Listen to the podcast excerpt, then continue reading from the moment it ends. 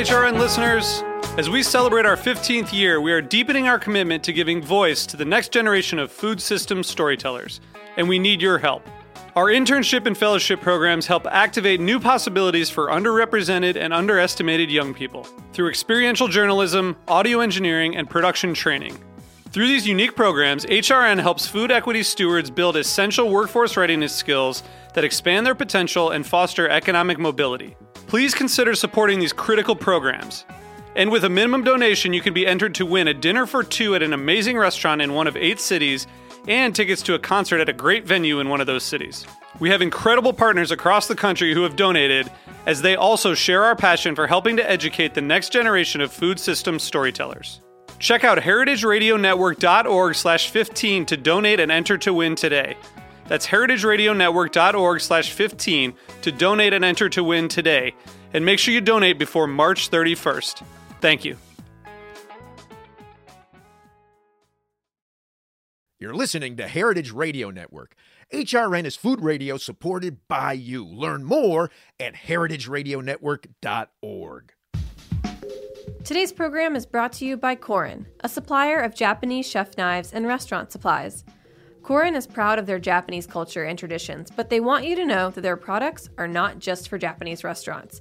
Their knives and tableware bring out the best qualities of food from every culture and fit into every restaurant from French to Pan Asian to American. And that is why they're located in New York City, where people from every country in the world come to eat. Korin's Tribeca showroom is home to the most extensive collection of Japanese chef knives in the world, including Japan. Stop by to view their exquisitely designed tableware and the rarest natural sharpening stones. They have a whole range of knife services from repair and rust removal to reshaping and realigning.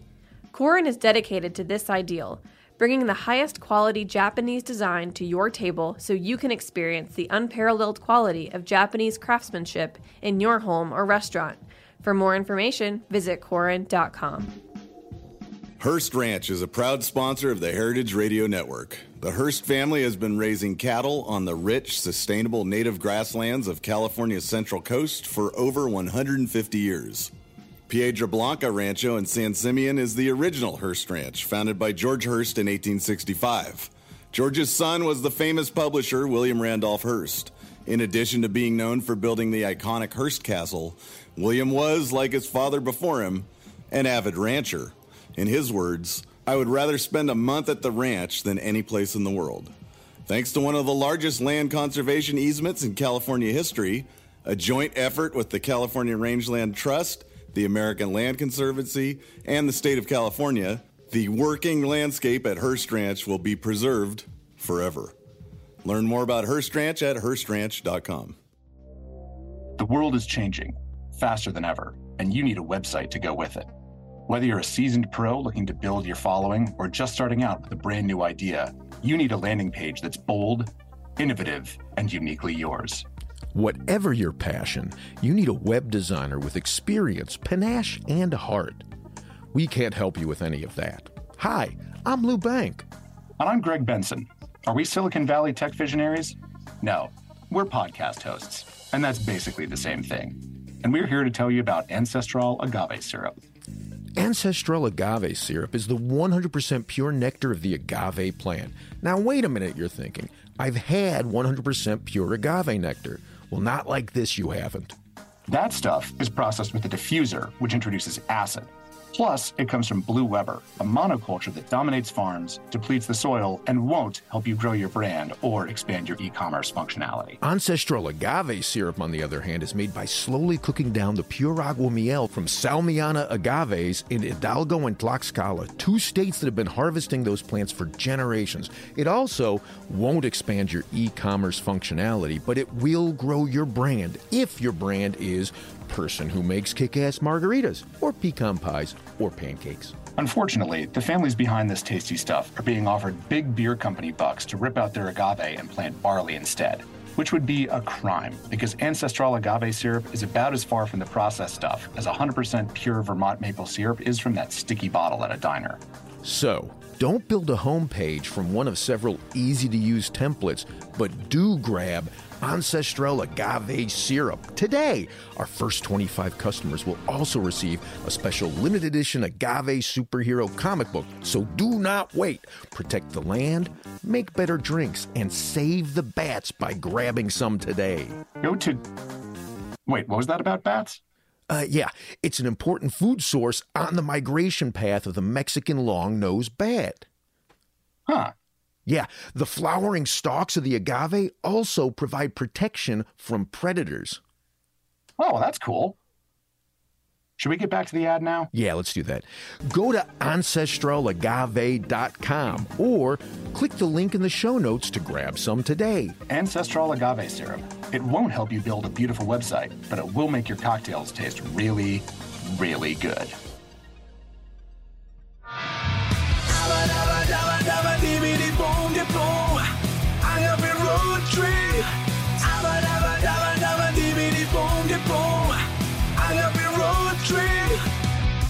Am Lou Bank. And I am Linda Sullivan. And this is Agave Road Trip, the critically acclaimed award winning podcast that helps gringx bartenders spinners in agave, agave spirits, and rural Mexico. Little heartbeats.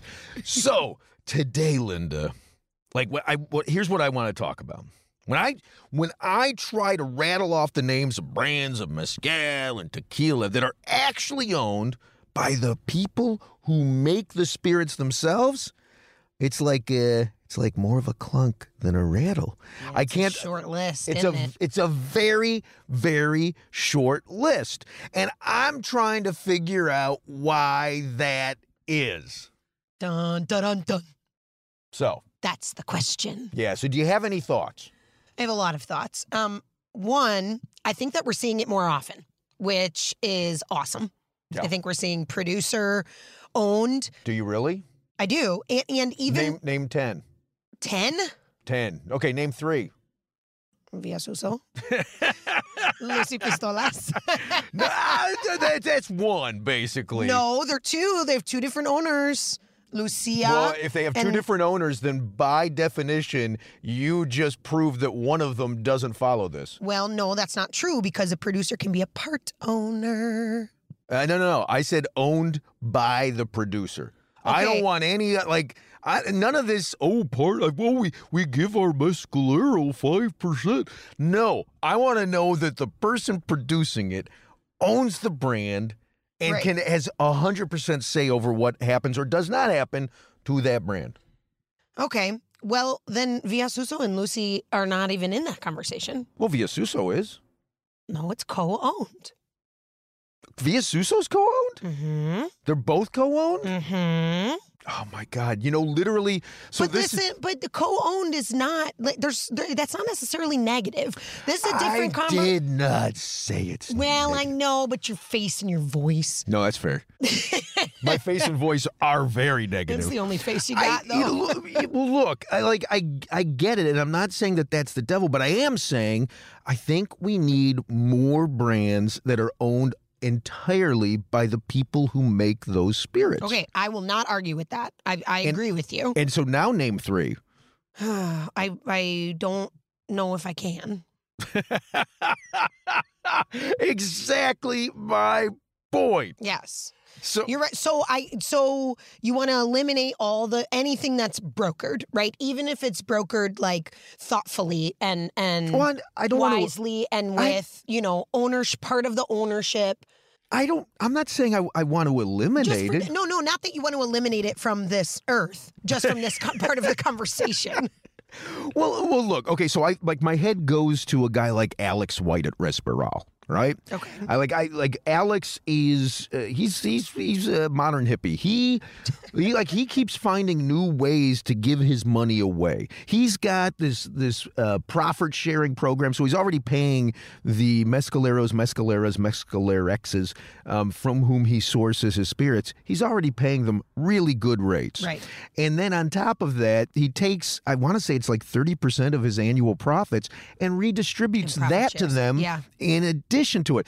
Eh, So so And that's really they're really transparent with their numbers and that, right? Totally That's very important to transparent, them. yeah. Yeah, I So- like that about them. so you know there's there's a bunch of love for him. This is not me saying we need to get rid of the Alex White of the world. My point Right. is is I want to see more Lalos. I think we need Mm-hmm. more balance within the uh, you know I, I don't even want to call it an industry because you know is it the booze industry?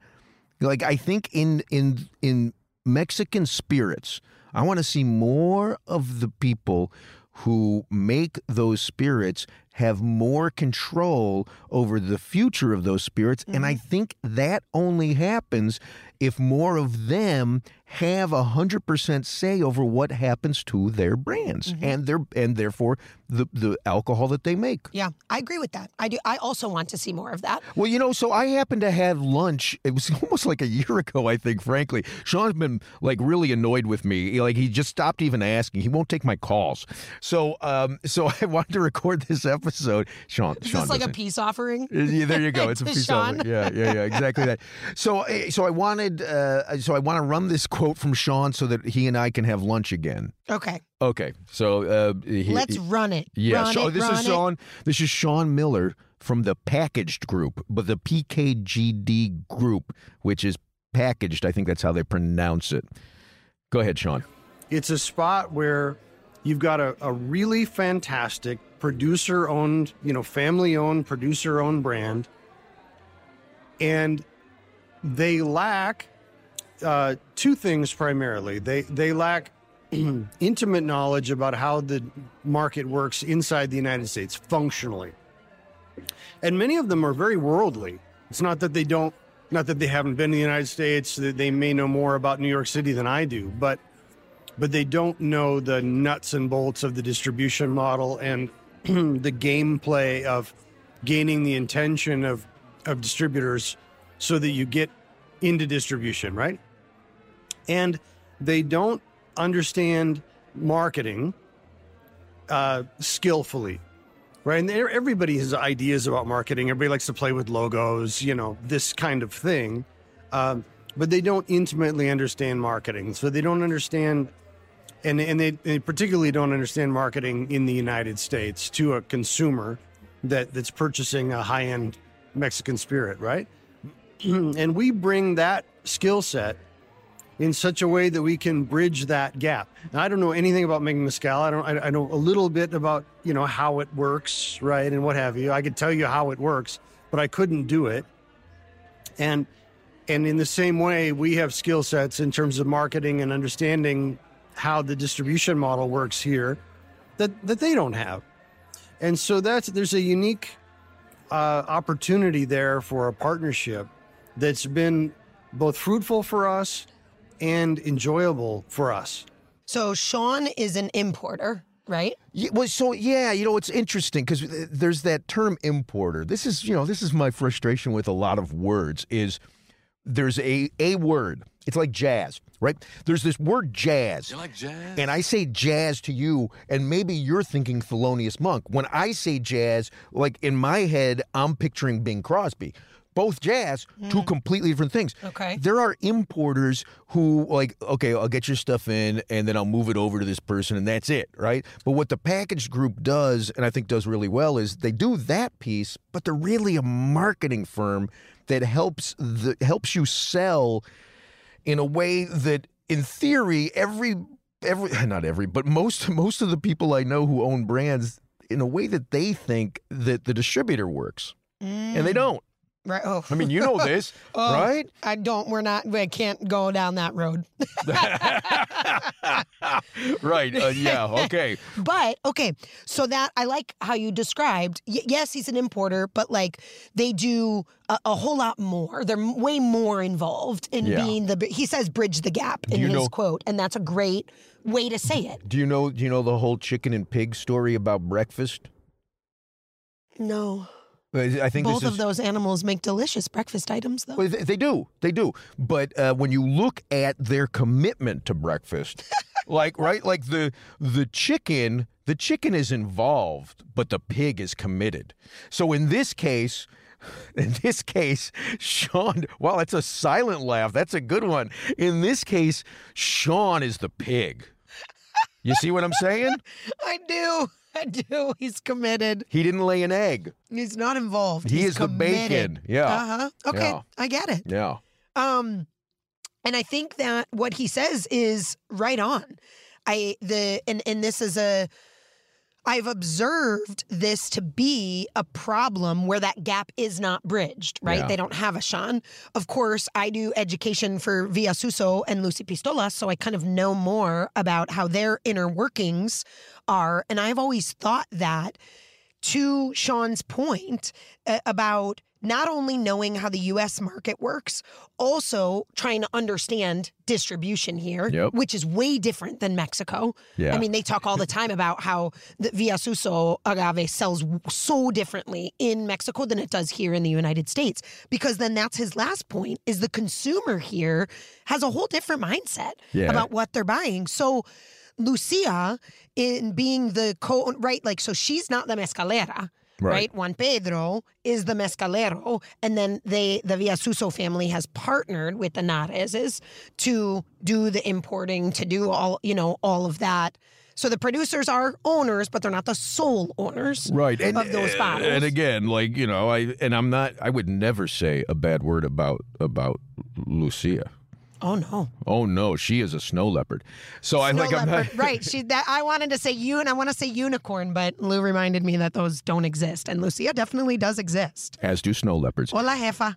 so so so you know and i and I, I i think what they have is also a really unique and interesting approach to the market and i and i love them and i love that but I want to see more of these producer owned brands. Yeah. And you know and you know the other thing that you and I were talking about is you recognized uh, the the the name packaged, I think, is what you said when you were looking at that quote. You're like, I know that, I know that. Is that something to do with Sergio over Ultramundo? Yeah. and you know, and um, and and you know, I I, introduced the two in essence because Sergio was trying to figure out a different way to get into the market. So Sergio is not a producer.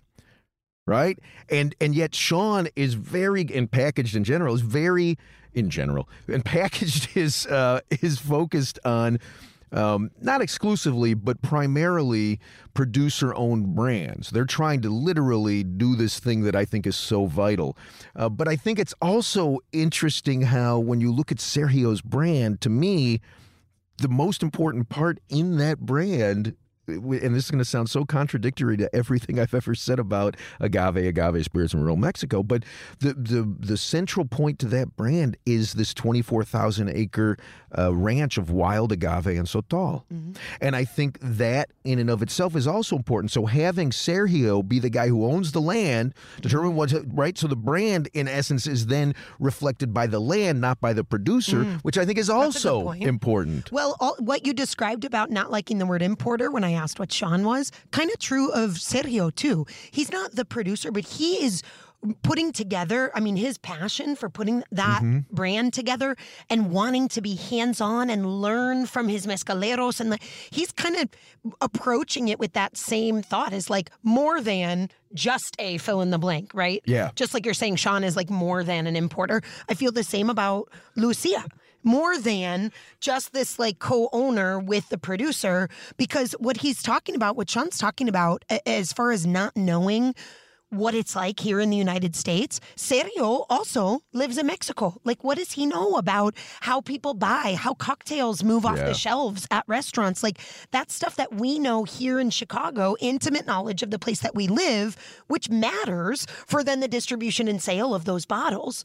So I think that bridge the gap concept, I, I really think that's the trickiest thing about producers being owners. Because if they're producers, inherently, mm-hmm. they live in Mexico, right? Right, That's where they're producing. right. So that means they don't live here and then they lack a lot of that stuff. One, this is one of the things I think that is so snow leopardy about Lucia is that she knows Mexico, having been being Mexican, Yeah. but she grew up a portion of her life here in Chicago. Yeah. So the intimate knowledge is, I mean, and of course, a lot of these people working between the spaces are also bilingual.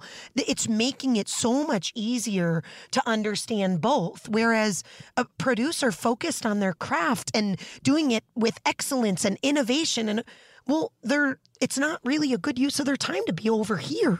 Right? They're doing what they're good at over there. Well- so I think it's tricky. It's it's doing what they're good at, but you know, I think it's also to get to your point of that intimate knowledge. I think about the brand owners who, you know, even if you're going down 12 times a year and you're spending time down there, mm-hmm. your knowledge is never going to be as intimate. And it's it's so if you if you think about Sean, right, at Packaged is never going to understand that 24,000 acre ranch the way Sergio does. Oh no. Right? And But it- the more he goes and visits it with Sergio, the deeper it kind of can root down in him. Yeah, but if it's anything like the the trips that you and I take, Mm-hmm. um, you know, the more I learn about it, the more I recognize I don't understand about it. Mm. And it, it- so my point is this, right? In the same way that that Sergio, it doesn't matter how many times he comes up to the USA, visits, and you know, goes visiting stores in the market and consumers in the market. Um, he's not going to have that same insight that Sean has, but vice versa. Right, Doesn't matter right. how many times Sean overnights on that ranch and you know digs up uh, a, a, an animal that's been cooking for 24 hours and and then wanders off into the the woods and uh, woods into the the, the wild and gets lost and climbs up wheels, the mesa. Four He's- wheels to see the sunrise. yeah, like he's four wheels. He's never he's never going to have that same knowledge of uh, the land that Sergio does, and I think I think Which is what makes them such a dynamic partnership. Same Yeah. with Lucian Malena. Yeah, yeah, yeah, for for sure. But I, it, it only makes it a dynamic partnership if they recognize those insights from the other person, and and that's why I want to see more of these brands where the the real decisions at the end of the day, like look, Sean doesn't need to protect the U.S. market. Right, the the U.S. market is not at risk of disappearing, and this Right. I think is really the point I wanted to make in this episode. What is at risk of disappearing are these these cultural practices, um, the these environmental, you know.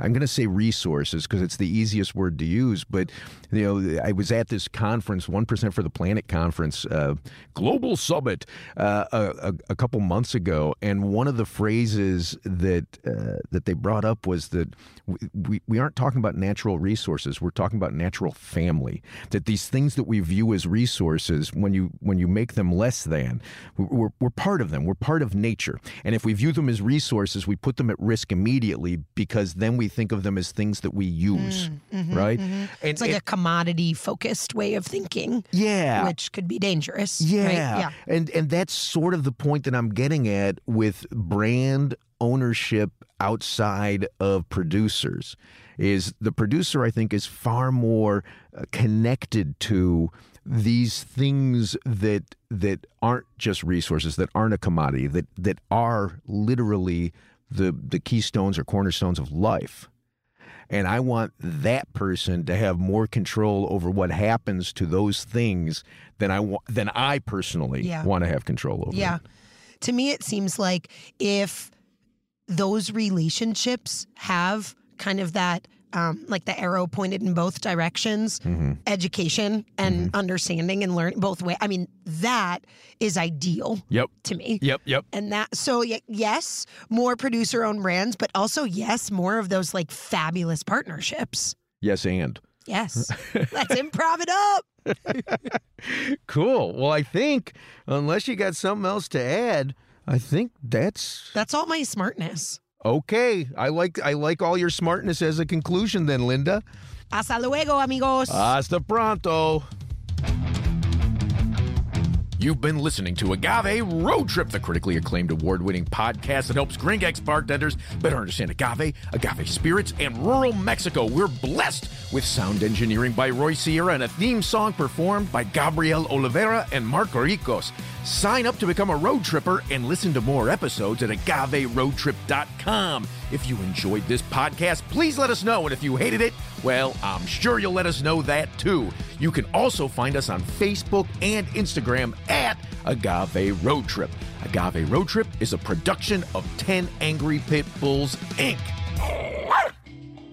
Agave Road Trip is powered by Simplecast. Thank you for listening to Heritage Radio Network. Heritage Radio Network is food radio supported by you. For our freshest content, subscribe to our newsletter. To subscribe to the Heritage Radio newsletter, enter your email at the bottom of our website, heritageradionetwork.org. Connect with Heritage Radio Network on Instagram and Twitter at heritage underscore radio. You can also find Heritage Radio Network at facebook.com slash heritage radio network. Heritage Radio Network is a nonprofit organization using the power of education educational storytelling about food to build a more equitable, resilient food system. Heritage Radio Network couldn't do that without support from listeners like you. Become a part of the world's most innovative community today. Subscribe to the shows you like, tell your friends, and please join the Heritage Radio Network family by becoming a member. To become a member of the Heritage Radio Network, click on the beating heart of our homepage. Heritage Radio Network can become addictive. Programming you hear on Heritage Radio Network might lead you to eat, drink, and listen to more programming on Heritage Radio Network. If you drink, please do not drink and drive. Drink responsibly, drive responsibly, eat responsibly too, and listen to Heritage Radio Network responsibly. To listen to Heritage Radio Network responsibly, wear protective earbuds. While wearing protective earbuds, do not drive, do not walk either. Sit in a comfortable chair. If that comfortable chair has a hard seat, please remember to stretch every 30 minutes. If you stretch every 30 minutes, please stay within your defined stressing capacity. And consult a doctor who specializes in stretching. If you don't have a doctor, maybe Dr. Ryan Acock, the Cocktail MD, can help you out. Thanks for listening. Agave Road Trip